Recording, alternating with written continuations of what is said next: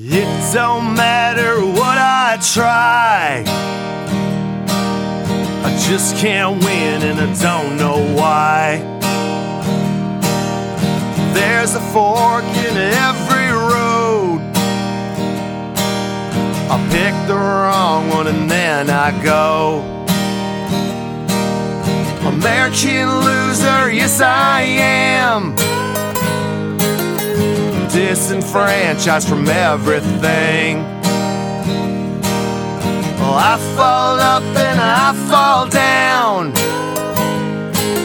An American loser the day I was born.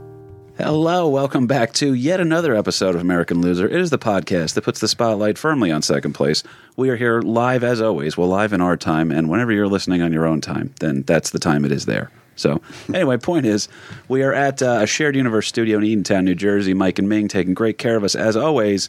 Behind the ones and twos, who else could be there other than the big Kahuna? How you feeling, The buddy? big- I'm good, man. How you guys doing? Not bad, pal. I missed you guys. I haven't seen you in a few. It's uh, well, we took the week off because we tried to do a two banger, and uh, you know, then it all caught up to us real quickly because uh, all it takes is one water main break, and all of a sudden, my free time goes the hell away. What? Right. yeah, we had a, a water main break that I got called into for overtime, and then I got uh, we had a, a sewage um, system that backed up at a school, and you know what happens when it's a school that you're working on? Uh, becomes a prevailing wage job. That's where I go from making uh, nothing per hour to like 60 dollars an hour. So, yeah. You're not gonna you're not gonna walk away from that one. No, those ones are good here. And the man who taught me how to do things like that, my Dilf of a dad, his last episode for a little while, um, South Beach Larry, you got to go back down there. Mom needs you back in Florida. Well, gotta go pick up your mother. Yep.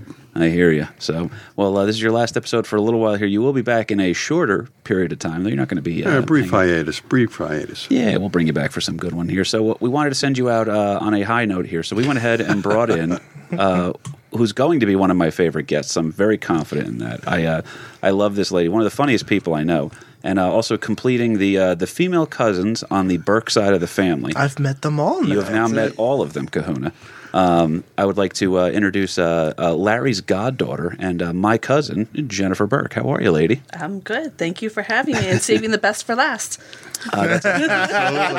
Absolutely. Uh, well, you picked this topic too for us, well, inadvertently. Yes, um, I really wanted to go outside your typical history, you know, topic and find something that was a little bit more interesting and unique. You know, something. Do you want to describe what we're talking about today? Well, uh, we're going to get into it for a second here, but I, I did like that because you didn't choose for it to be uh, a woman, but you did kind of say, "Well, hey, uh, you know, it's Women's Month because March was Women's Month, Right. and we didn't do anything for uh, women." And I want you ladies to know out there, if you're listening, um, whether it's your uh, your daughters, uh, your wives, your mothers, your grandmothers, um, no matter who you are in this world, uh, don't ever let anyone tell you that women can't also be losers. That's right. We're equal opportunity losers. we appreciate that. So we went and found someone very interesting. You actually got me looking on the topic of poison, if you remember, right? Well, I said I wanted to find something along the lines of a serial killer that doesn't use a gun. And, Like I didn't want an assassination. I want I didn't want your typical history lesson on an assassination. You wanted something real memorable. I wanted something interesting, something that we could sink our teeth into and Right. like kind of figure out. So if you're picking up on her uh, gist here, Kahuna, she hates the show. Okay, right, right. Now, she, uh, she hates history. She hates the show. But here we are, anyhow. yeah. well, thanks to Jen, we actually uh, we got a, very interesting topic. I did a little googling here to make sure that uh, this works. And uh, what we came up with is we're going to swap out. It's not just a straight up history lesson today. It's also a little bit of science. All right. So And it was at that moment Big Kahuna checked out for the day. he went home because he did not do good with sciences. Well, uh, I'll tell you who else did not do good with science. Uh, science, relatively new idea, a lot of it. Okay, um, like uh, we can talk about the flat earther conspiracies and stuff like that. Can we not? We could. We can talk a little bit about all that stuff. But uh, what amuses me with those guys is that uh, a lot of their logic it, it does make a little bit of tiny sense. Like you know to refute it, but they, they are they do make a slightly compelling argument sometimes. Like oh, we don't actually know that the world's you know round, blah blah blah. So what's interesting here is uh, if you wanted to invent the idea of germs, okay, uh, and they're going to tell you like, doesn't that sound like something that uh, you know, uh, a snake oil salesman would tell you there's little tiny molecules crawling all over you at all times, and they're infecting you. And the only way to get rid of them is with this magic elixir that I'm selling conveniently out of this here wagon, sir. That's right. So, uh, when uh, you want to see these molecules, well, you have to go through my my gi- my little magic wand over here. You Yeah, look through medicine and show for you. exactly. So it does sound a little shaky here. So uh, science people weren't always too too big on that one here. Um, but uh, like we were saying, don't let um, women can be anything. All right, because it's 2019 when this episode's coming out. You have two daughters. Uh, one of them now is it is it medical school or law school she's looking at now? She went through both, but she realized with law school she wanted to really she, she always wanted to make like a difference in the world. She really wanted to, you know, be able to be in a courtroom and she wanted to be up front. And she realized when she was in the courtroom, she's a fear of public speaking. So lawyer went like right off the. Yeah, kind of important. She Yeah, drove, right. She drove right into medicine, and I'm gonna cure cancer, and I'm gonna be like, you know. And then she's like, I gotta go to school for 12 years. yeah.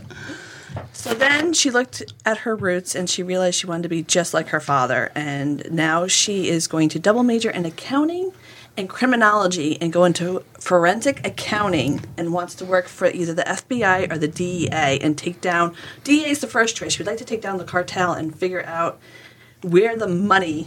Let's is follow the going. money. This is your daughter? This is my daughter. That's going to be 17 in about a week. She wants to be Bones, kinda. Bank account Bones. Yeah, bank Sweet. exactly. Big personalities on uh, uh, that's a, another classic Burke quality trait on that one too. So Go big or go home. Well, I'm just happy that you raised both of your daughters to know, Jennifer, that in this day and age here, if uh, you know, if they choose to be a scientist, they can be. If they want to be a lawyer, they can be. If they want to spread a deadly disease that may have killed up to 50 people, They- just like today's loser, Yes, exactly. they can do just Something that. to aspire to. Well, uh, nobody is going to fit the bill of a loser quite like uh, poor Mary uh, Mallon. As a, we're going to call her Mallon for the entire episode. So if we find out later on that we got it wrong, then we're screwed, and it is what it is. Um, however, uh, we have a scale of losers, as we've you've listened to the show before, right, Yes. Jen? So um, we have a scale of losers that the Kahuna kind of coined for us here. Uh, so we have the, the complete madman, psychopath, classic loser archetype of uh, Charles J. Guiteau, who shot uh, you know President Garfield. Then you have uh, some more sympathetic losers like Edgar Allan Poe had uh, his obituary and his memory written about from a guy who hated him. So he lived a relatively normal life, and then he got all this you know slander. The dirt sheets came out after he was dead, and they came out as the truth. So there's always interesting people to talk about that one. Or uh, Miss uh, Sarah Winchester, who got labeled as a uh, crazy ghost person when really she just wanted to keep the construction crews working on her giant mansion out in California. So Mary Mallon, uh, she starts off sympathetic, and then we take that left turn where you you know Yeah, we're not quite so sure. we might be reestablishing the uh, the bottom of the barrel for losers today. Here. so Uh, you really think that there's there's potential that she could be the lowest of the low? I agree. I'm going to pitch this one to you, and because we, we've got uh, Jen has some very interesting uh, knowledge on this one too that we're going to get to later on, and then LP and I did a little bit of research ourselves, and we're going to present this one to you, Kahuna, and you give us a thumbs up, thumbs down at the end of the episode, and let us know what you think. Okay, okay. But that being said, without any further ado, guys, uh, when your name is Mary Mallon, that's not a very assuming name. But if we found out that you were dealing with someone named Typhoid Mary, uh, you'd start to want to know a little bit more about that person. Is that fair to say, Dad? Yeah, I think so. I think so. I mean, growing up, you would, at least in my generation, you would hear about typhoid Mary. I, now, so much time has gone past since then that maybe it's no longer in the in the everyday uh, jargon. But uh, typhoid Mary, if you did not want to be anywhere near or uh, resemble a typhoid Mary, that was uh, something that definitely you want to be uh, staying away from. Well, this is back in the days when we thought that immigrants were dirty people. So um, that's why. Yeah, that, nothing's changed there, right? Everybody's come to that come to that realization. Well, when you have immigration, you do have people that bring diseases here with them, and uh, this case is no different. Uh, Mary Malone, or Malin was an Irish immigrant who, uh, after coming to New York, would earn the unfortunate nickname Typhoid Mary. But real quick, uh, Lawrence Patrick Burke, what the fuck is typhoid? Typhoid is a disease that uh, is could, could potentially go become deadly. It killed thousands of people. Um, many of the uh, early uh, wars, Civil War, that kind of thing, more people died from typhoid than they would actually of battle uh, battle injuries. So this isn't something you call out for the weekend with. No, this is not, this is this is going to take a while to get over, and um, it wasn't until um, late 1800s where they finally did discover what was the cause of that, and uh, before that, you know, it was just uh, everybody was left to wonder what what is the origin of this. So I mean, there was a lot of people worldwide that were searching for the for that answer. What you know, how how can we cure it? Well, if we if we're going to cure it, first thing we got to do is figure out what causes it. So. So enter scientists. Uh, right? enter Those- scientists. And, the snake and oil medical salesman profession. done wrong. Right, right, right. Well, uh, typhoid, as we have it written down over here, is a, uh disease spread from Salmonella typhi bacteria. Okay, uh, it is spread through contaminated food or water, as well as through close contact with someone infected. It also travels through. Um, Jennifer, uh, are you familiar with the term feces? Yes. Having two children and two dogs. Yeah, I was going to say plenty, uh, plenty of experience on that one. Yes. And it causes fever and severe diarrhea. And people actually died of being dehydrated, the loss of water. Yeah, I think that goes to the uh, diarrhea. Again, going back to uh, war records and stuff, a lot of times um, people were listed as dying from dysentery. Well, dysentery is a severe case of the trots or diarrhea that uh, you basically you lose all your body body fluids. So you could have died from taking a shit. That's, you know, multiple multiple shits, liquidy, loose, loosey stool is definitely present with us. Something that is so appreciated now could have killed you back then. That's right. I don't like these times no more. I'm not appreciative. Yeah, the good old days weren't so good, but Yeah, I think we're soft nowadays. Nobody gets dysentery anymore. But uh, well, um, what's interesting here is we continue to cover this, we wanted to cover a little bit about the, the bacteria itself and how it can be spread and all that other stuff. Um, but uh, like Jennifer was saying, other symptoms include, but are not limited to, fevers, headaches, fatigue, muscle aches, diarrhea, swelling, and rashes. In severe cases, very severe cases without treatment, patients with typhoid would become delirious and sometimes go into what is known as a typhoid state. Which, by the way, it is March Madness right now. Typhoid State beat Gonzaga twenty-one to fourteen at halftime. um, but no, a uh, typhoid state, which is uh, essentially uh, a, you're completely unconscious, all right, uh, in a, a delirious state, but your eyes are halfway open. So if you're walking down the street and you saw a homeless guy, you know, looking like that back in the days in the 1800, uh, you know, New York City or something, chances are you're dealing with a guy who's got typhoid fever. So don't touch his feces, Kahuna. That's what we're trying to tell Right. you when you see something like this. You know, because that was my plan. I was just going to go Yeah. digging through his shit later on after the day. no sampling. Well, uh, serious No cases. sampling. uh, What do you What do you think? I'm gonna go fucking hamming it like, oh, dinner time, motherfucker. Yeah, pass the big spoon. Gross. Well, uh, serious cases of typhoid fever can still result in death. Even to this day, a doctor pretty much has to get brought in. So whenever you're dealing with something like that, doctor's got to come in. And if you don't have access to a doctor, I mean, you're kind of screwed. That's where these uh, it, it winds up being a disease largely associated with being low class. So uh, I don't want to give away the town, but Jennifer, you live in a very nice town in Bergen County. Why, thank you. It would um, they would not uh, typhoid fever would not be running rampant through the streets of that particular town. I don't think. If it did, it would be mayhem. Like, people would be running out of their houses down the street to Yeah. town hall. the yoga studios would be empty that day because Yes. everyone would be at the doctor's office trying to find out what's up. Well, uh, and Starbucks. and so, All the star. Oh my god, that's the true sign of the apocalypse when the Starbucks are empty. yes. in uh, in Bergen County, yes, sir. Um, now, r- other quick side note here. I don't want to go off on too much of a tangent, but we have to. I have to tell a very very funny story real quickly. So, Lawrence Patrick Burke's other goddaughter is cousin Megan, who came in for the Pancho Villa episode. Okay. Now, the one that made me wear that hat. Yes. Uh, Typical Megan. Megan is essentially Wonder Woman, uh, as far as I'm concerned. Uh, she, I, she, it blows my mind the stu- amount of things that she's able to balance at one time. She's pretty incredible that way. So one day I'm working in Wyckoff, New Jersey, when I was working for Culligan Water Softening, and I'm bitching and moaning because I have to go up the fire escape because the tank for the water softener at this Dunkin' Donuts is at the top of the Dunkin' Donuts, so it's on the second floor of a building. So I'm climbing this rickety piece of shit fire escape, carrying two 40 pound bags of water softening salt, and it's a giant commercial tank, which means I have tw- that's 10 trips of two bags apiece to fill this thing. It takes me like a full 45 minutes. I'm bitching and moaning. Uh, it's the summertime, so I'm sweating through all my t-shirt and like that. I'm, I'm losing my shit. I'm punching the tank on the side, and then I look uh, out the uh, the window and I see Megan walking into the Dunkin' Donuts, and I'm sitting there. I was like, all right, cool. She has to have time to order, right? So she has to have time to order, and then she'll pay for her order, and then I can sneak downstairs real quick and say hi to her. Megan walks in, and then they they knew her there so well for her her Dunkin' Donuts addiction. She was out of there. Yeah, she pretty much, she was the norm of Dunkin' Donuts on Goffle Road, and um, they sent her on her. She was out of there within thirty seconds. I literally had to chase her down in the park. Megan, Megan, and she turns around, thinking it's and then no, it's just your fat cousin sweating, and she's running towards you. But um, no, so back to uh, uh, They didn't call the typhoid. cops on you. They didn't think you were a fucking serial killer. No, I look enough like her that uh, I think that that's one of those weird parts of being adopted into the uh, the Irish family that we have. Um, but uh, back into the typhoid part of the story here. So uh, typhoid, nasty stuff, uh, still remains serious, um, but has largely been dist- uh, extinguished in uh, developed nations. So uh, we we can kind of control it here in America. yeah, it's still it's still a, a uh, very definitely a concern for uh,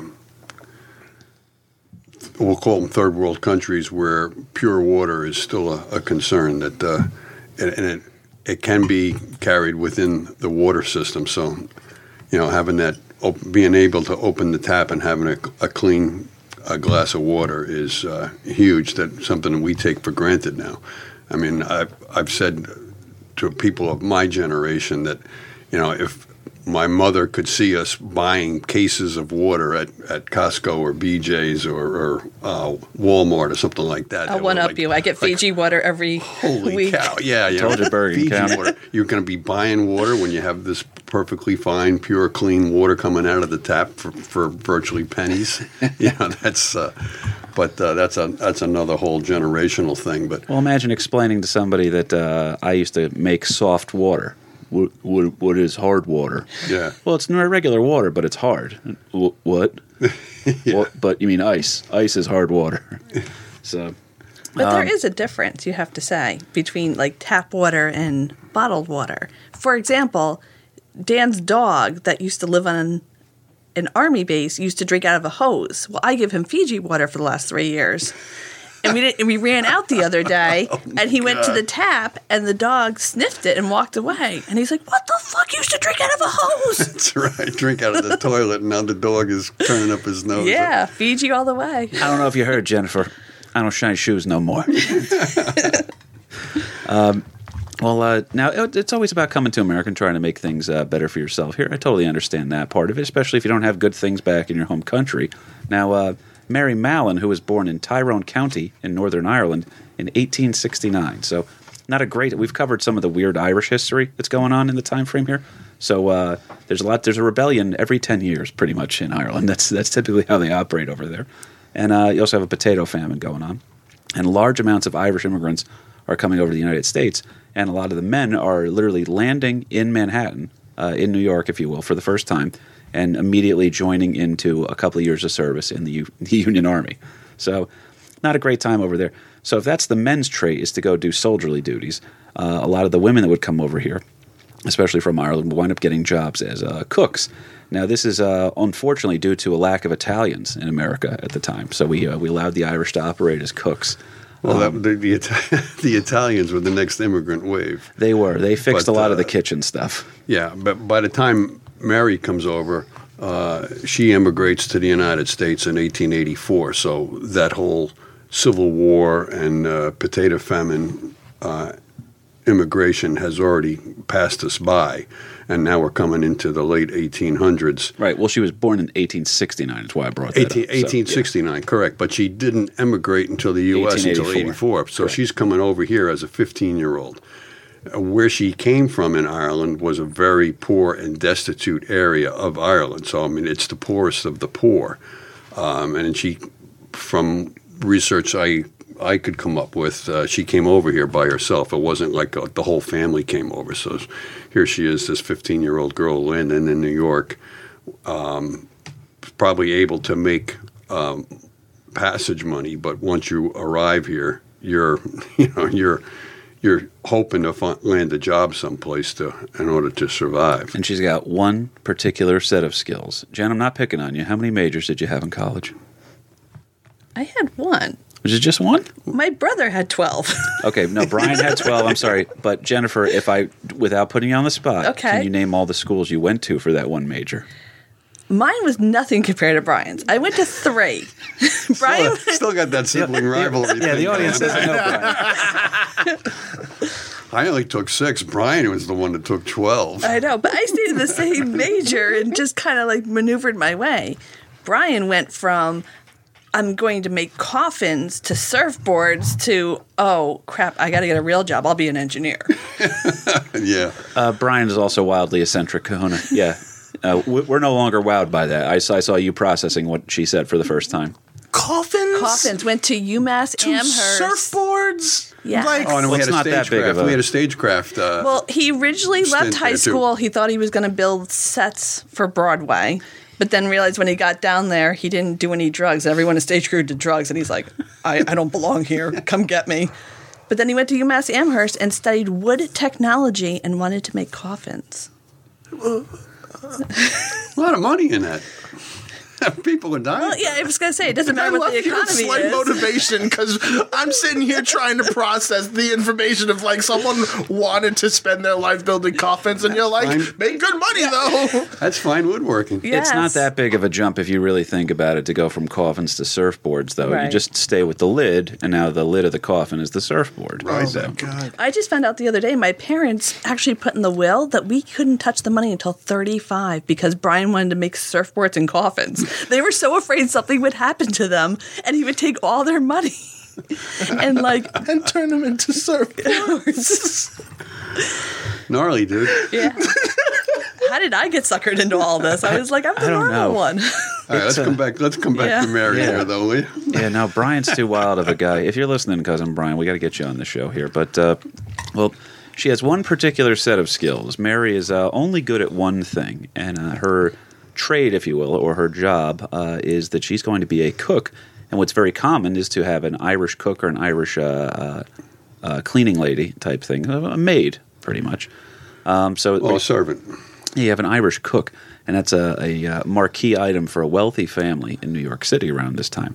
So uh, at the turn of the century, Mary is now cooking for seven different upper class families in New York.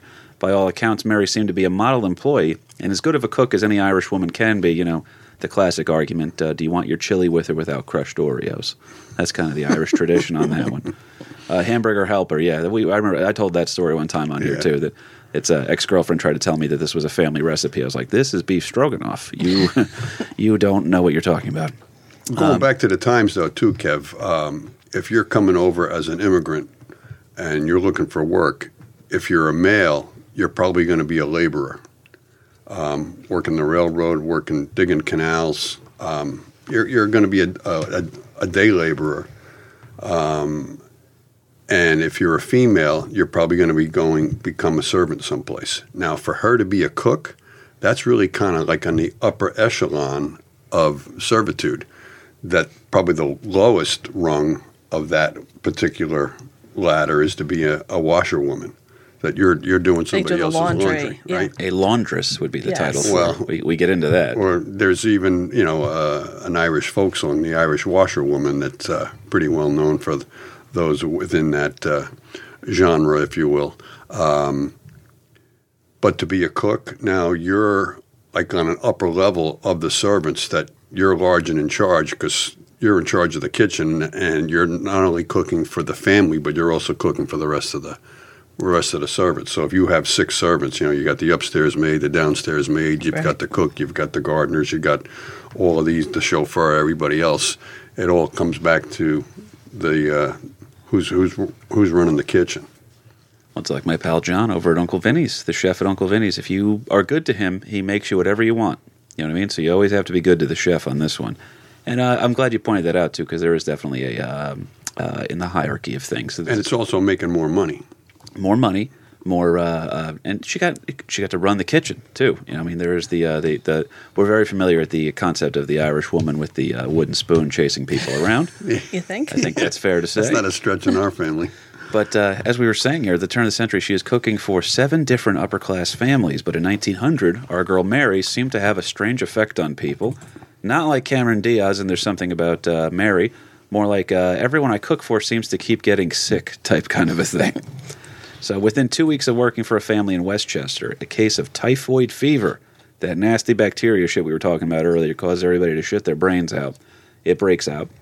This disease is thought, like we said, to be a low class disease spread by poor and other unclean and non sanitary conditions. Uh, the case is considered to be strange since Westchester, very, very affluent area. Okay, nobody seemed to understand how the disease spread, and certainly nobody thought that Mary could have been involved. She was the picture of health, and her kitchen habits were reportedly far from low class. So that's why she kept getting the job all the time. She probably probably was a pretty decent cook. I bet the meals tasted good. You know, if you're shitting your brains out for two weeks, but you're still eating dinner every night. Kev, I will tell you that I did read that when she worked for the Warren family, which is the one that started to get Absolutely. sick, she actually her one of her famous things they loved was ice cream with fresh peaches. And the peaches were actually what was making them sick because they were unwashed. And her hands were touching it and she was contaminating it because the when you cook food it will kill the germs. But it was the dessert that was getting them. Gross. Yes, you know, again, we're looking at this as modern day. You turn the tap and you get pure drinking water. Back then, in in the 1880s, uh, not so much. You know, you couldn't count on the city water supply to be to be pure because if one city is drawing their drinking water out of the river at point A, further upstream, another city a little further up the river is now dumping raw sewage into that same river that somebody downstream is pulling their drinking water out of. So, you know, that, that and that's again going back to the whole army scenario. If you've got 75,000 guys all encamped around one river and they're all using that river as their drinking water, well, the regiment that's further upstream is now dumping into the river that It's somebody downstream is picking their, you know, using for drinking water. Man, this water thing. tastes like piss and shit. That's right. Yeah. When you said the water tastes like shit, yeah, well, you might not be too far off. It uh, well gets terrifying too now because that's the first case that's uh, reported over here. But now, yet again, in 1901, a year later, when working for a family in Manhattan, more cases of severe fevers and diarrhea start to break out. And this time, sadly, a little bit more tragic here. The house laundress is killed by the infection. She dies from typhoid fever. Okay, and that's literally from, like Jennifer was saying, the peaches and the peach ice cream. So, uh, Malin's uh, next employer was a lawyer in Manhattan who saw, get this number here, uh, Kahuna, seven of his eight family members. So when seven of eight people in the house break out into typhoid related illnesses, uh, you think that you're next? Yeah. Yeah. Yeah. I would think so. Yeah, different kind of the hateful eight when everybody's trying to get on the same toilet. They're all trying to get on the Yeah. same toilet, man. But there's a very high turnover rate at this time for cooks as well. So I Mary, really uh, appreciate that reference, by the way. I'm good at these, buddy. Oh my god, that was good. That was a good one. Well, Mary never seemed to stay in one place very long because of the high turnover rate, which is uh, actually unfortunately means that uh, good for her. She's able to consistently get more work coming in and all that, but she's also able to spread this disease unknowingly, for the most part, unknowingly. Of course, I mean, at this point, she's still the picture of health, and Right, she's a carrier. She's, Yeah, she's, she's- not showing signs. She Right. thinks she's lucky because she's not getting it. I think I wonder. There's a part of me that wonders if she kept moving on because she, she kept seeing other people get sick, and she said, "I don't want to be the next Right. person to get sick." So let me get out of here, not realizing she's the person causing Or the was she an everything. evil bitch and was like, Well, the second they're figuring it out, I'm moving Yeah. on. The second half of the story, it's not really a good look for her. I know. But like we said, she moves on from place to place here. She's actually spreading more of the disease uh, because she keeps working in these metropolitan areas because that's where all the rich people are. So she winds up infecting people from Manhattan all the way to Oyster Bay, Long Island. All right, Billy Joel country out there.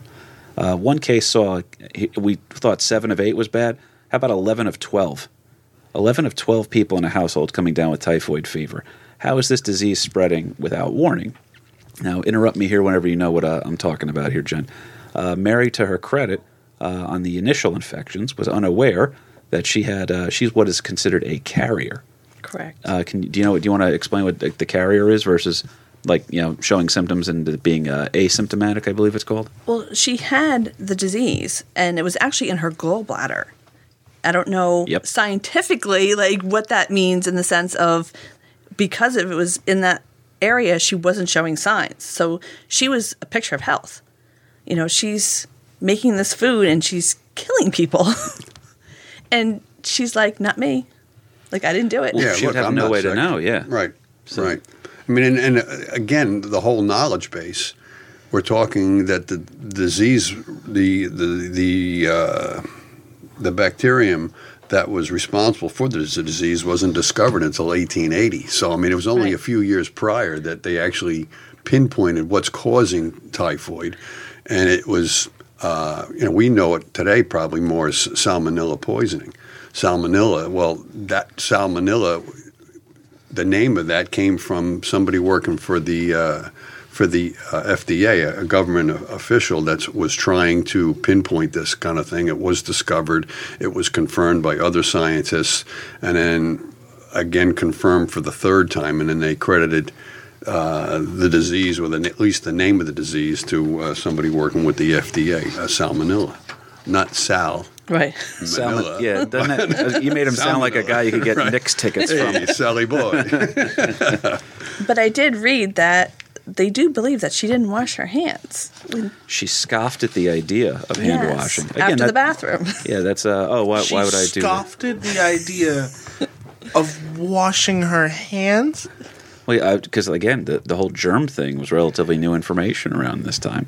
We learned a lot really, really quick. Okay, once we started that- that- the that What What was, it, revolution. what was it offensive to apply that you had germs because no Well, one wanted to believe it? Yeah, No, and then also the Irish are very they're very easygoing, amicable people that definitely don't have a stubborn streak. So- Well, I think the late 1800s too saw a huge, uh, you know, uptick in, in the knowledge base. I mean, it wasn't 1861 with the Civil War. We're performing surgeries on people, and the surgeons aren't even bothering to change or to sterilize instruments. Sterilization did, wasn't was un, unknown of at the time. Then you got all these amputations going on, and they're just, you know, they're doing an assembly line kind You of ever thing, seen, one right uh, after the other. You ever seen the movie or seen the trailer at least for the movie A Million Ways to Die in the West? I promise this relates to the point. I uh, I saw the movie actually. I love that joke where he's just listing off all the things in the West that's common now that could kill you, and he goes, "The fucking doctor." Well, like you were saying too, LP, it's not um, it's not good. Uh, we're learning a lot because the whole Knickerbocker Institute is happening around this time frame, but you're still seeing people go in to remove vital organs barehanded. Okay, Yeah. there's still bone saws. Sticking still your the finger sticking your finger into the wound to try to find the cause, whether it's a bullet or It's what killed whatever. Garfield, Right. President Garfield, when Right. uh, uh, they couldn't find the bullet in him, so they were rooting around in his stomach, wound up giving him an infection that later killed him. So, did you have anything, Jen? No, to your point, in even today in the third world countries, it's the same thing going on still today. And I actually experienced it oh. when Dan and I went to the Dominican. I actually had gallbladder stones and was rushed to the emergency room. And the nurse came in and she took a pair of gloves out, and I'm like, okay. And she wrapped it around my arm to find my vein and then took my blood. She's using a rubber glove as a restricting bandage to have your vein pop. And Dan goes flying in. He goes, "Get off the table. We're going to New York." That's right. We're going home now. Had my gallbladder out as soon as we landed. Holy shit. yeah, that was our thirtieth.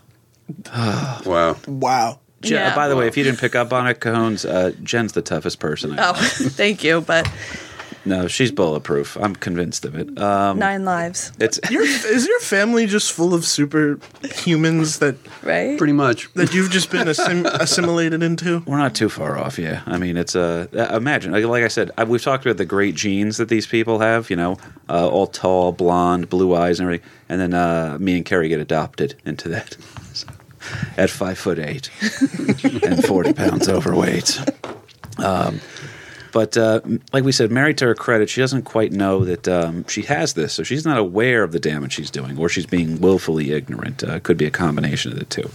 Um, but what's uh, happening here is that because she carries this um, bacteria in her gallbladder, like Jen was saying, um, she's actually able to pass it on despite uh, showing no symptoms or carrying any further illnesses. The bacteria is living and spreading through her feces and her urine.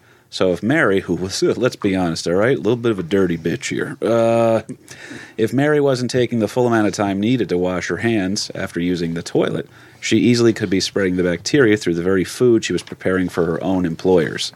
So, uh, like I said, you want to be friends with the cook over at uh, Uncle Vinny's Comedy Club. But uh, back in the 1800s, you'd also ask him, "Hey, John, you washed your hands before you made these nachos, right?"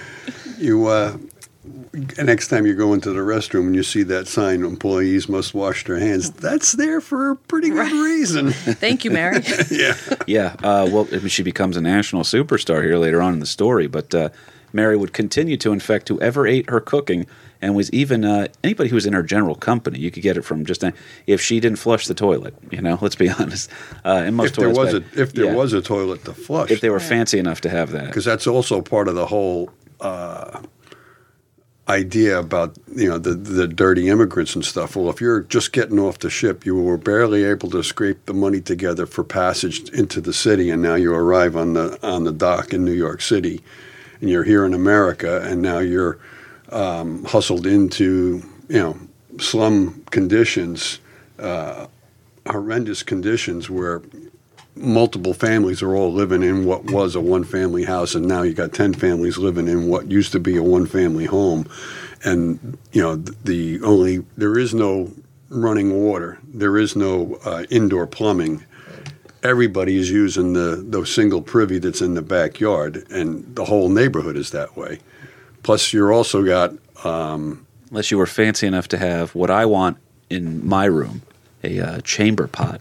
Chamber well, That's where you get up and piss in the corner of the room, and you just hear a little, yeah. Yeah, know, and well, but what are you going to do with that when it's full you're going to be throwing it out the window into the backyard Also true. right? And you're also you're talking the 1880s, so now you've got the New mode York of transportation fucking is stunk. It Yeah. stinks now. It's the leftovers. you go into the subway and it smells Oh, like urine.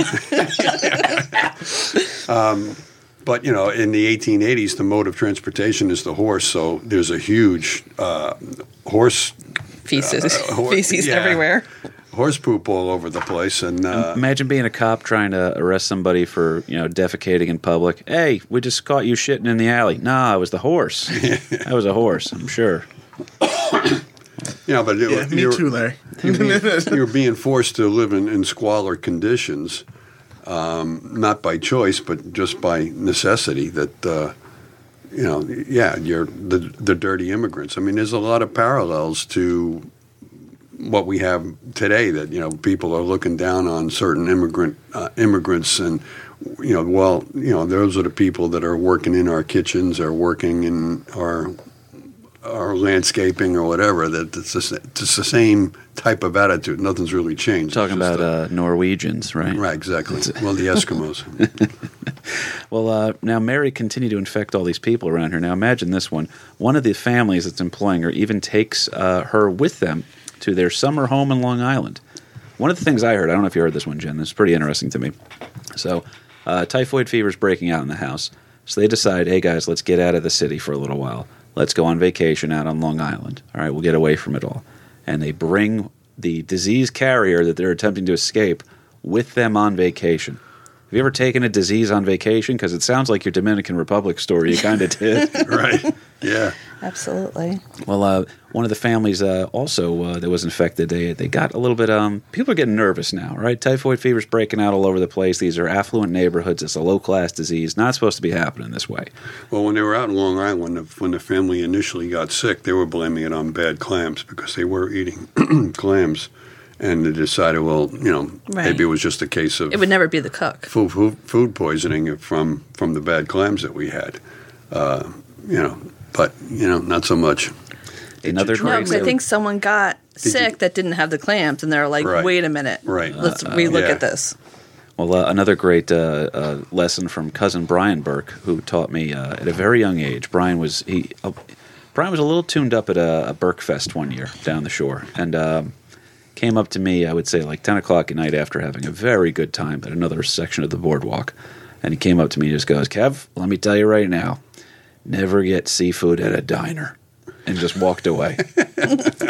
It's good advice. Uh, I've listened to it. I think of him Gas every time I'm there. sushi. When they're like, "Oh, we have a salmon," I was like, "No, you sir, you don't." I hate to tell you.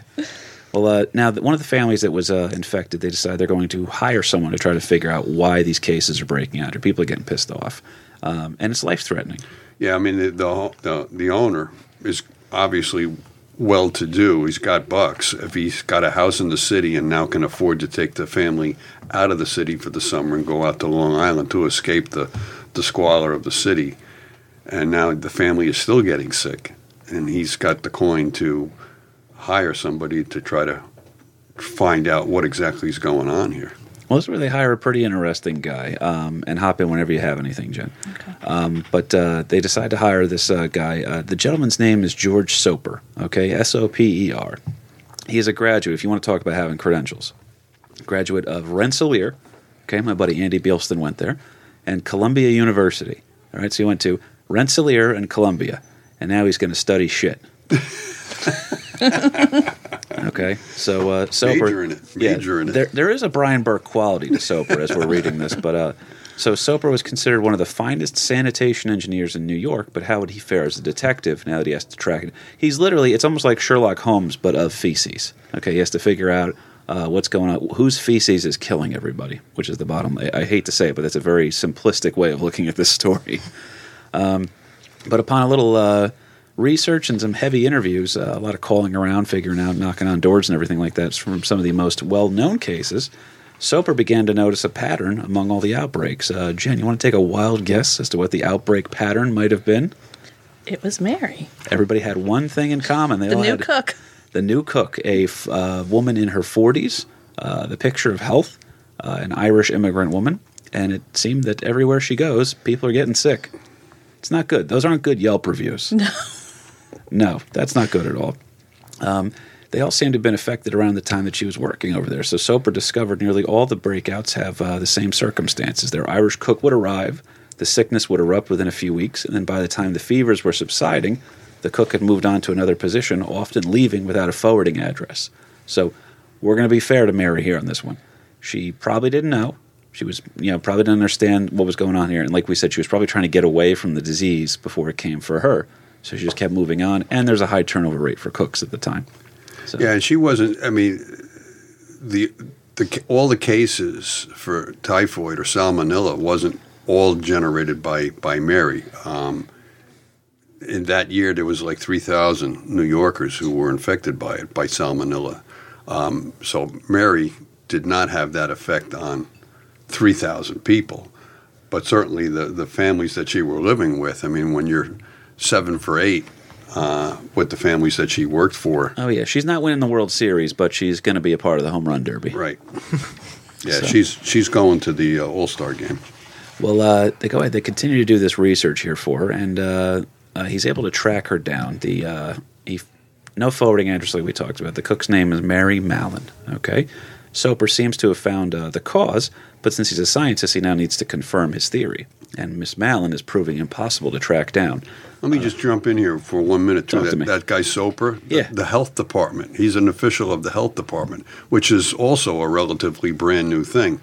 I mean, the city realizes with all of these immigrants coming in here and the, everybody living in such squalor conditions, and you know, you got three thousand people that are that are uh, being infected with salmonella in one year alone. That that that's going to raise some eyebrows. Yeah. Like, who's next? I love the idea of a health department So in the then- 1860s. Yeah. Like, so now they're coming up with this health department kind of a thing, and uh, you know, it's in it, it's in its infancy. The whole idea of germs and bacteria and all that kind of stuff. Those, all of those concepts are in its infancy. So, I mean, there's there's a, a perfect storm of uh, different crap happening here, all at the same time. Remember what the New York uh, Health Department would always say, though: if your tooth hurts, cocaine.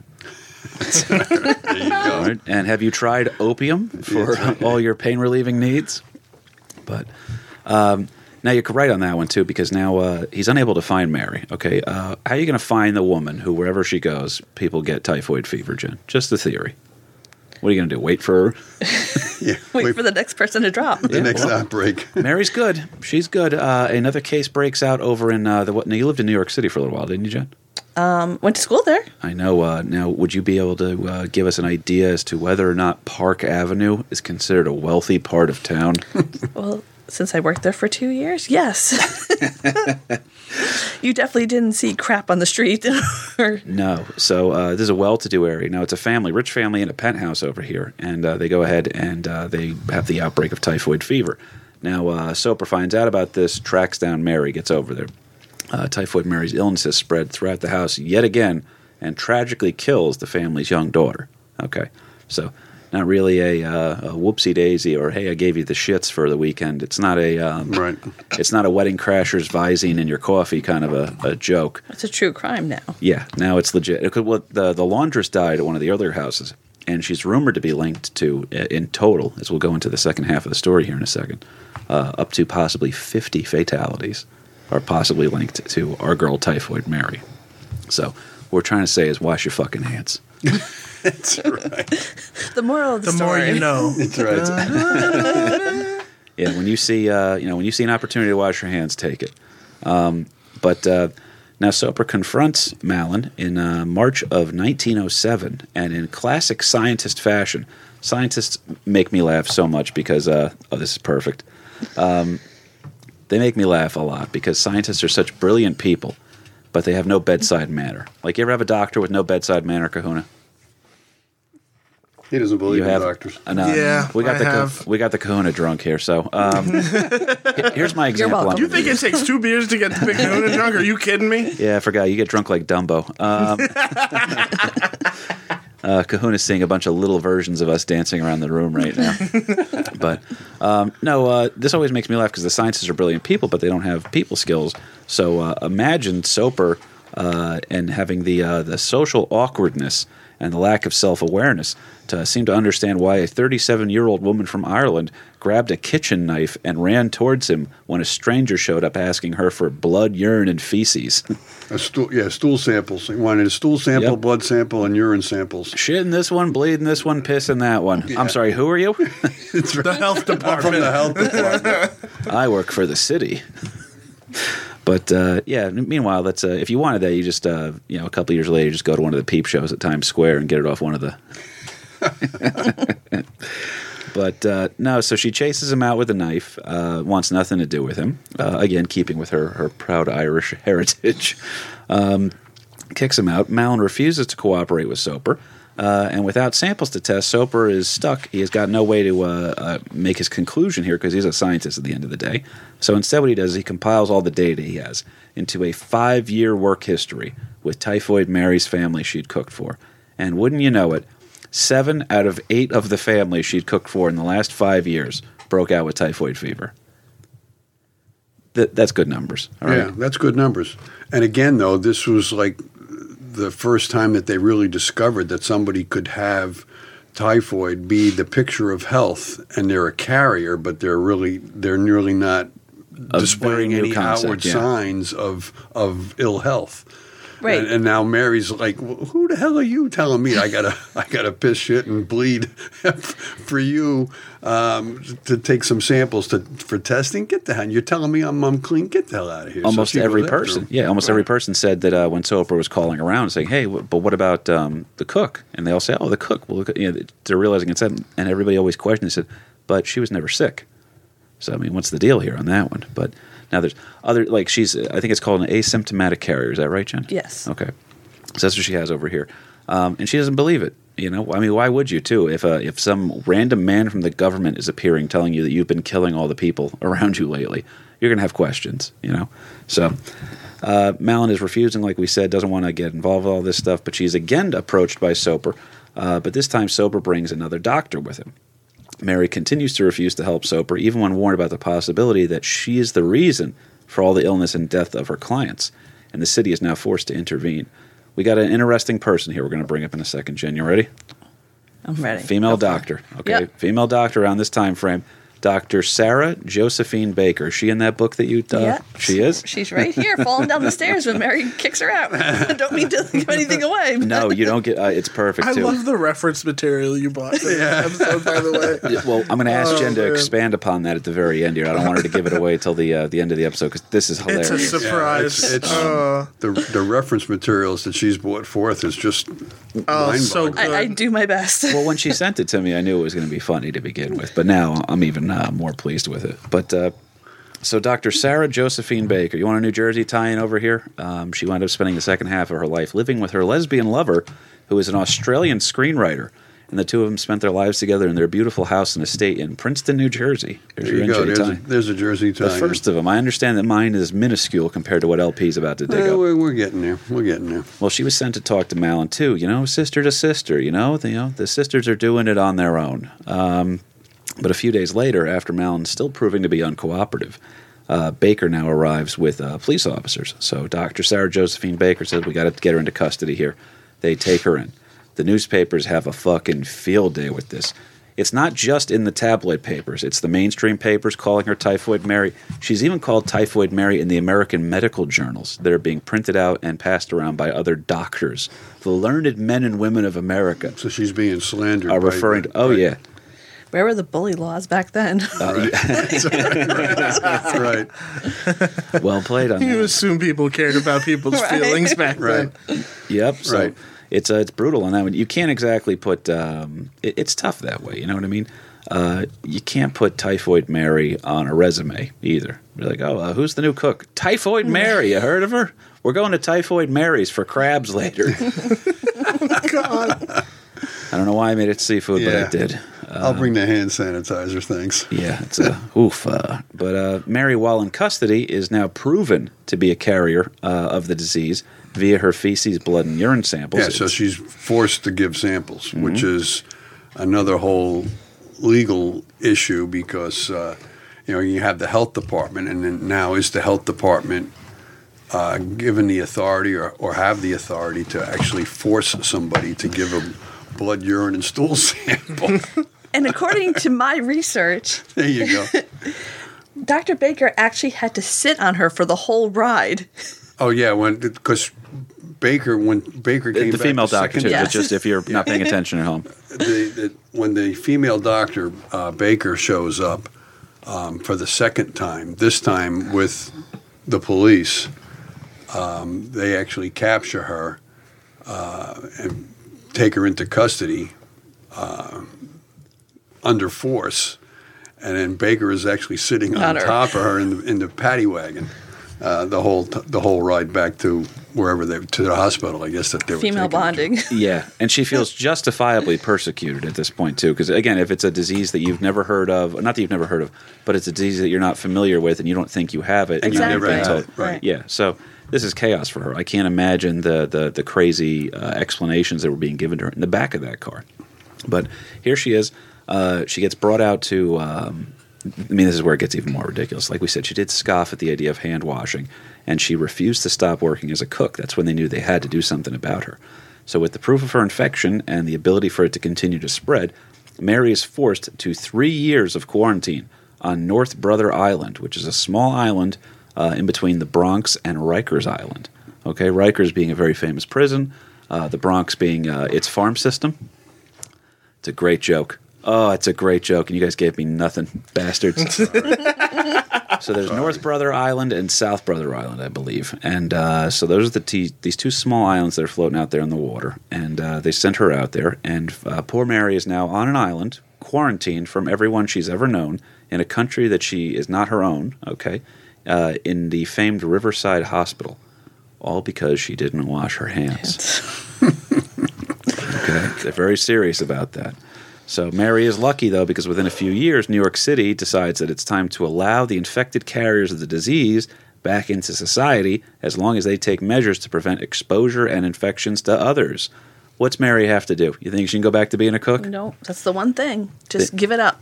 They make her sign an affidavit, which uh, we don't have any of the, the lawyer cousins on today, but uh, that's I, I assume that's a legal document. um, they make her promise she's going to get out of the cooking game. All right, she's out of the cooking game, Kahuna. She's done. All right, She's no longer. it's just like gonna be- Carlito's way. She's out. All right. so uh, she even has to sign a piece of paper here. She signs it on February 19th, 1910, that she would start a new career outside of food preparation.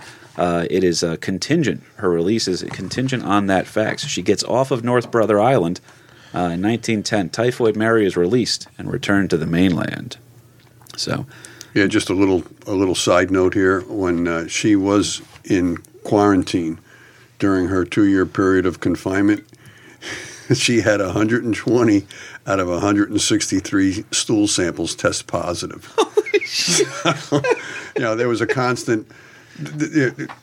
In the, in the defense of the Oh health department, God. they were trying to cure her of this and not really knowing. And it was suggested, I don't know if you got into this at all, but um, it was suggested that they offered to remove her gallbladder, thinking that that might be the source of the infection.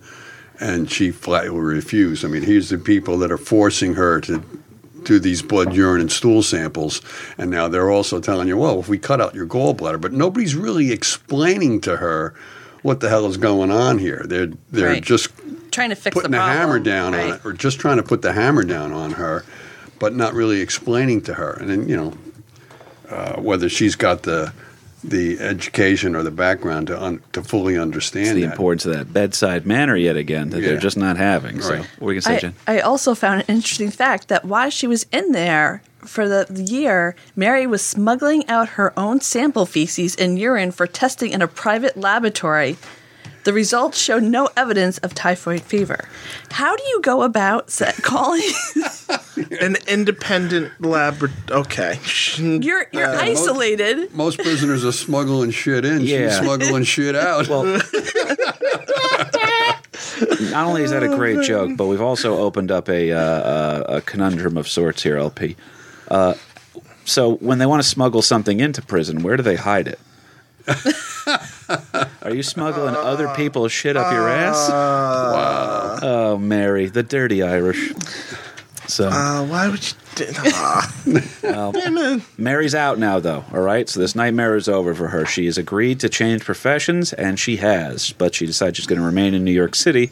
She is now working as a laundress, uh, which is ironic since one of her victims was a laundress. So they're like, "Hey, want you know? Have Yeah. you ever thought about working as a laundress? I think I killed one of them. And she's also now at the lowest rung of the servant ladder. That she went from cook, Right. which is the highest, to now back to a laundress. Oh, yeah. Back one down of the the ladder. paying uh, jobs of servitude. So talk about a disgruntled employee. yeah, yeah, and she's not allowed to cook because this uh, uh, invisible disease uh, from this disease. I'm sorry, these invisible germs uh, in her feces uh, that uh, a room full of scientists told her she had and couldn't prove. Right. Uh, to her, you and no, I've never been sick a day in my life, kind of a thing. I'm Yeah. still a picture of health. I've, I've so, shown no outward signs of being sick at all. Well, she said, you know what, to hell with this. I'm tired of my unsuccessful couple of years here. I'm very cash strapped. It's time to change my last name to Brown. All right, so she now uh, she went ahead. She's no longer uh, Mary Mallon. She's now Mary Brown. And guess what Mary Brown can do? She can go back to cooking. So, Kahuna, um, your, your hand is in your head. Um, I'm sorry, your head is in your hand. yeah, Mary's back to cooking, buddy. Do you see a problem with that? I mean, Do I see can't keep a sister problem? down. Well, like when you see a girl on, um, you know, Hinge or Tinder or, so- or Bumble, any of those apps, they always, uh, if a girl tells you she can cook, um, just ask if she washes her hands too. That's important. Now you know you got to focus on these things. That's right. The details. Um, the devil is in the details. Well, this time she's out of excuses. Okay, I understand you want to get back to your job of, uh, you know, a little bit more of a, uh, a position of esteem. I understand that you need the money. Uh, you want to be in charge of the kitchen. You don't want to be doing laundry bullshit here. No excuses. Mary is now at least somewhat aware of the disease she's carrying and its potentially deadly consequences. Now, any part of us that could start feeling sorry for her um, kind of goes away once we see where she winds Yeah, up working. Her okay? next, her Yeah. next employee. Uh, she knew she'd been responsible for several deaths, but goes back to cooking anyway. And this time she proved more devious than some thought she was capable of. Mary worked in several kitchens over the next five years. Everywhere she went, typhoid broke out again. Mary never stayed in one place too long and constantly kept changing employers, meaning that this time, Soper, uh, Dr. Soper, and uh, Dr. Sarah Josephine Baker are unable to track her down. So now Right, she knows. She would she would cook. There would be an outbreak, and she'd do the skedaddle. She'd go off and you know name Well, she's a change or master just at it find somebody else. Yeah. Oh yeah. So it, as soon as she hears, uh, you know, the misses of the household saying, "Oh, I'm not feeling very well," as soon as she, See ya. Pack my bag. yeah, as soon as she hears a couple of the clumps at the dinner table, oh, I better be uh, up be going now, guys. Hey, I got to go check the furnace. Mary Poppins, she flies away. Yeah, the Mary Poppins, but as a serial fart's killer. supposed to be wet. Oh, yeah, I'm out. Well, yeah, I'm dys- gone. dysentery it is. It's a, uh, and now the best part too. Chim, uh, chimney, chim, chimney. imagine the missus of the house shitting one of her dresses like that, and then um, Mary saying, "Hey, well, uh, the laundress is going to be busy for a couple of days." right. Maybe that's why she wanted to get out of that laundry. Uh, yeah. So she splits, and because of that, Dr. Sarah Josephine Baker and Soper are now unable to find her. Um, they uh, they alert the authorities that Mary's cooking again and spreading the disease. The next outbreak now comes from, and this is the one where she's unforgivable, right, Jen? Do you know the the, the last place? that they- 1915, okay. Do you want to say the name of the place? Sloan Maternity Hospital in New York. Yep. So she's going to go Out be of the. all the She's a- places, to, She's a she's a cook at a ho- at, a, hospital. A maternity hospital. Background checks not a thing back in the day. Not guess so much. not. Not as much. So next time you fill out a piece of paper and you say this seems redundant, they're just trying to make sure you're not going to kill anybody. Uh, get this one real quick. I thought this would be interesting. So that is Sloan Women's Hospital, uh, named after uh, Dr. Sloan, okay, who was a famous philanthropist in New York City and a medical uh, genius of sorts. Uh, we know his name lives on in New York City from Sloan Kettering. Okay, one of the uh, the uh, didn't you go over there for? Premier, premier. No, I was uh, at Sinai, but Uh, we couldn't get into Sloan Kettering. Sorry. One of the premier hospitals, world world renowned. worldwide. Now get this one too. This is what makes a this is a little bit interesting here. Sloan, Doctor Sloan, now marries into uh, Vanderbilt money. So Cornelius Vanderbilt's granddaughter, I believe, is his wife in this one. So Sloan Kettering uh, is built on Vanderbilt money. So the old New York tycoons, their uh, fingerprints are still all over that city. Right. But uh, now here's what kills us: it's a fucking maternity hospital. No excuses. All right, you got to get out of that job. That you can't be doing it. All right, you're killing kids that don't even have a chance to get born fairly. okay? Mothers, kids, and the the hospital staff as well. Yep. And it, it's a marvel and for the time too. Yeah. Uh, now, 25 people were infected during her time over there as the cook. 25 people are infected, two fatalities. Mary leaves the hospital without being captured. As soon as she starts realizing that the walls are closing in on her, our girl bails again. Okay. So she's finally caught on Long Island trying to bring food to a friend. What kind of fucking friend accepts food? from Typhoid Mary. Hey, Mary, haven't seen you in My a while. friend Mary's coming over. She just got off of North Brother Island. Isn't that a quarantine island? I'm not sure. She said she's bringing Yeah. clams. Have some uh, peaches and ice cream. Yeah. oh my god. But uh, following her arrest and the review of her case, Mary is now sent back to North Brother Island in 1915, where she would spend, thankfully to a degree, the remainder of her life. Now, it's a very sad case, okay? You come over here, you're, you're dreaming of having the uh, the American dream. That idea is, uh, you know, it's not on paper yet, but they're hoping that uh, uh, things are going to be better than it was for her back in the old sod, back in Ireland. I don't know if it, that's the case. She would routinely be visited by members of the media while she was over there, even though they created this uh, image of her. Uh, because when the media would come to visit her, I thought this was really cool here. Um, they would warn her. They would uh, the people that were coming to interview the reporters and everything. Don't even take uh, a sip of water from her. A sip of water could kill you. So now, if you're a writing major, you embellish a little bit, you know, and they go ahead and they uh, they craft this narrative behind her that it's uh, Mary Mallon, the deadliest woman in America. Sure. That sells So- papers. oh yeah, that's all I wanted to do on that one. What'd you have, Jen? No, I was just saying that now she's cool. Like now she's Little celebrity status Yeah. here. There's a Casey Deadliest Anthony woman. vibe, but Yeah, but she's also living in isolation. well, she is miserable too. Uh, and the staff would often talk about how uh, upset she looked, and they would even remark well, with pity sometimes by saying, "Look at that poor kidnapped woman." There's that woman, the poor kidnapped woman. Yeah, we left out the part where she was infecting babies. and people right? were dying. Yeah, that's not the way I. Was there any confirmed baby death? Uh, I didn't find any in my No, research here, but two. of the two deaths from the hot, I mean, she is linked possibly up to 50 fatalities in total. So this is all stemming from her. This is our girl not washing the clothes. I'm sorry, not washing her hands, and uh, you know, not wanting to listen to people when they tried to tell her that she had a disease. So Oh my! Oh God! pretty fascinating here, woman uh, in her own right. Is what they're saying you say fascinating. I have horrifying. I say horrifying. Tomato, tomato. there is um Jesus. There's a little bit of a serial killer vibe to her, and then there's also a little bit of a uh, a, a victimhood because I, I I do feel bad for her on a couple of instances here because she dies on that island in quarantine the rest of her life. No chance for family, no chance for you know getting married, uh, possibly no friends that we can think of on this one here. It's not really the greatest way to go about everything here. Now, uh, we do have a couple of weird things to tie up with, but uh, I wanted to hit uh, one last point here before we go on to uh, the, the wrap up, if you will. Uh, Mary is thought to have possibly been responsible for up to 50 deaths from typhoid and hundreds, hundreds of other infections.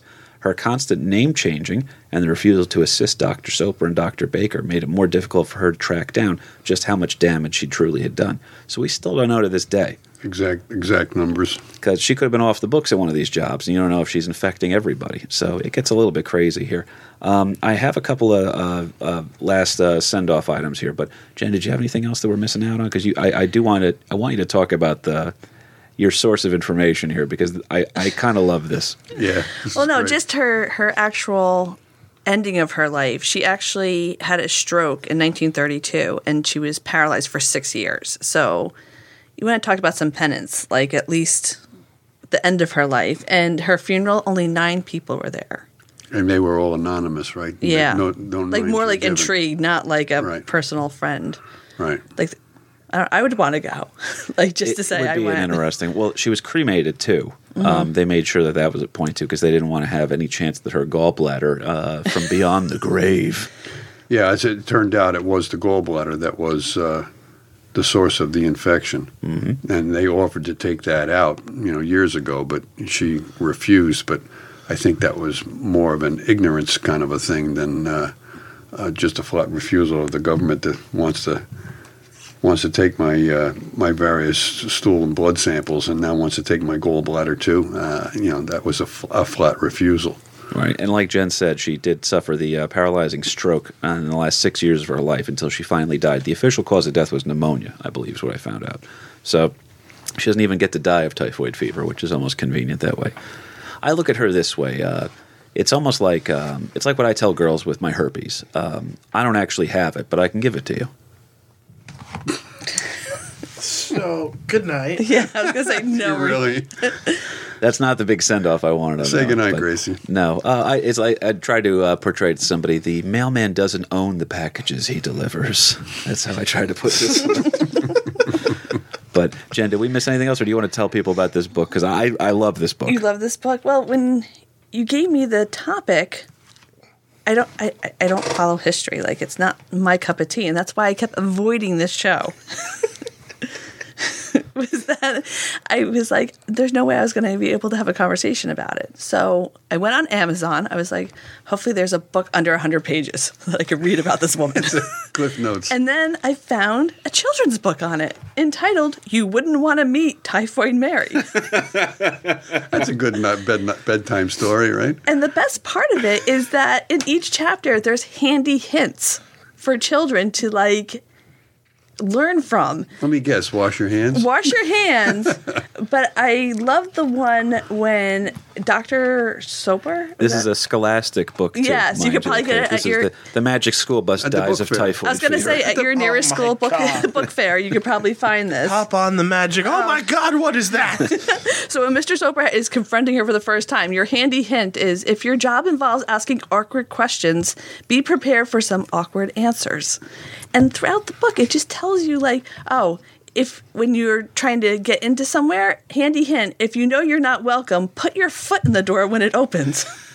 Ooh, that's not a bad one actually. That's pretty good, dude. These are the morals we're supposed to be telling our children. Right. I'm kind of cool with that. And again, it is a scholastic book, so there is a Magic School Bus vibe to that, where uh, Miss Fritz is, uh, you know, got the trots.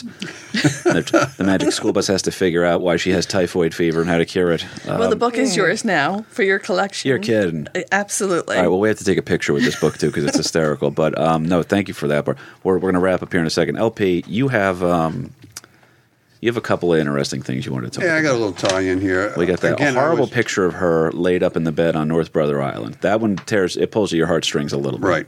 That's where that's where she spent her, her final days, if Right. you will.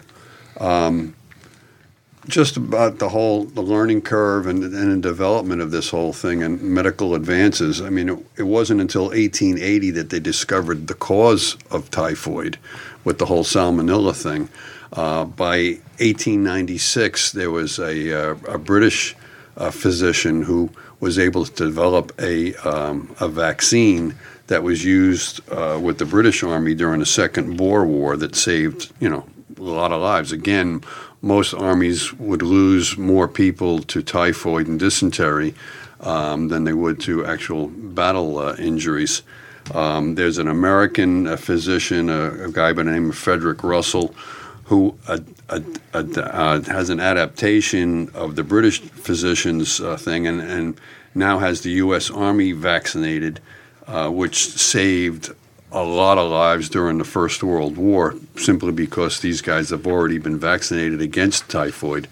Um, so again the, the clean the clean water your city water that if you can be assured that the water's coming out of your kitchen faucet is going to be clean and healthy and not full of germs or typhus or anything else that's kind of a huge thing. Um, in 1908 um, Jersey City well let me let me back this up. There's a guy by the, a doctor by the name of Leal, Leal who's working for Paterson New Jersey. Um, He's uh, there. I'm looking at Kahuna right now, just waiting. oh boy, yeah. Wait, He's, wait. Kahuna is always waiting for the Jersey He's tie. starting to come in now. I'm trying to do my best Dr. here. Leal, Dr. Leal in Paterson, New Jersey. Dr. Leal in Paterson, New Jersey. Now he's also a, a, a public health official for Paterson, but he's also a um, advisory to Jersey City, and Jersey City at the time is trying to figure out how we can provide pure drinking water for our Jersey City residents. A reservoir is built that they put a dam across the Raritan River in the Boonton Reservoir. If you're a North Jersey personnel, you probably recognize the, the name the Boonton Reservoir, a huge uh, reservoir that was built for Jersey City water supply. Um, there's still some problems with the the purity of the water in this brand new reservoir simply because other municipalities further upstream is still dumping raw sewage into it. Uh, this guy Lil is um, doing all kinds of research on this and discovers that a very minute amount of chlorine will kill all the harmful bacteria.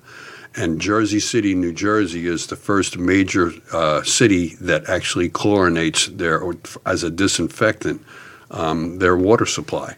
And very quickly, very quickly, um, a lot of the other municipalities uh, jump on to that whole concept that if we can assure our public uh, for pure drinking water simply by adding a very minute trace of chlorine to kill all the harmful bacteria. They, they go for it. It's like within 10 years, 53% of the municipalities are now chlorinating their water. So, so if you're listening at home, kids, uh, pool water is safe to drink. you can get that right from Larry yeah, Burke himself. Yeah, and that's Dr. Burke. Dr. Burke. well, no, so Dr. Lee puts that in. So show. Jersey City, where Kahuna's from, uh, That's right. They were the first, municipality to ever do that. Pretty cool.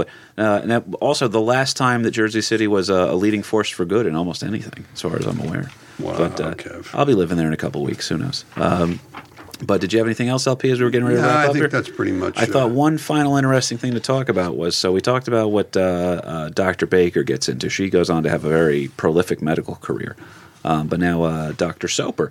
Dr. Soper's not a medical doctor, but he is a doctor. He has a PhD from uh, his sanitation engineer studies over at Rensselaer in Columbia. He goes on to be, uh, I believe it's the uh, acting manager um, of what would go on to become the American Cancer Society. So that's what he winds up getting involved with. So you got Sloan Kettering involved with this. The American Cancer Society is involved with this. You got the chlorination of uh, water being in it. So Typhoid Mary, uh, she is patient zero. That that's she's one of the first asymptomatic carriers of the entire disease. Uh, she's not aware that she's spreading the disease with all these people. Uh, and then we kind of, you know, she gets a little bit sympathetic towards the end there. But Jesus, maybe don't work at a maternity ward. yeah, Like, really. she, like, was she just being selfish? Was she just in denial? Or like, well, I what wish do you think? if the story had happened right now, what I would say is that I would tell her just to go work at like uh, Chipotle, and then everybody will just think that that's you know you don't have dysentery, you just ate Chipotle. oh, without even knowing it, she was one of the first Taco Bell c- cooks. Yeah, but yeah. that's- Don't, Okay. don't don't blame the lettuce that's being grown in California Well, too- or the romaine lettuce or whatever else. But I mean, there's a lot of there's a lot of parallels to modern day times too. That can we force people to be vaccinated?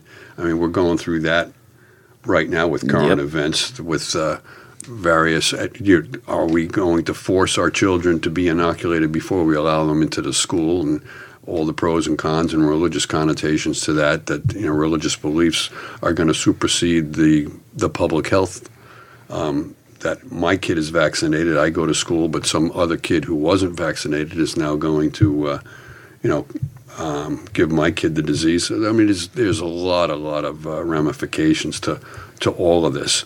And does the public health trump um, civil rights um, for somebody that we can force them to? And it's a tough one with that too, because uh, you don't ever want to be. Able, the government should never have the power to enforce anything on people. That, that's kind of. I, I like a nice limited government. That's just me.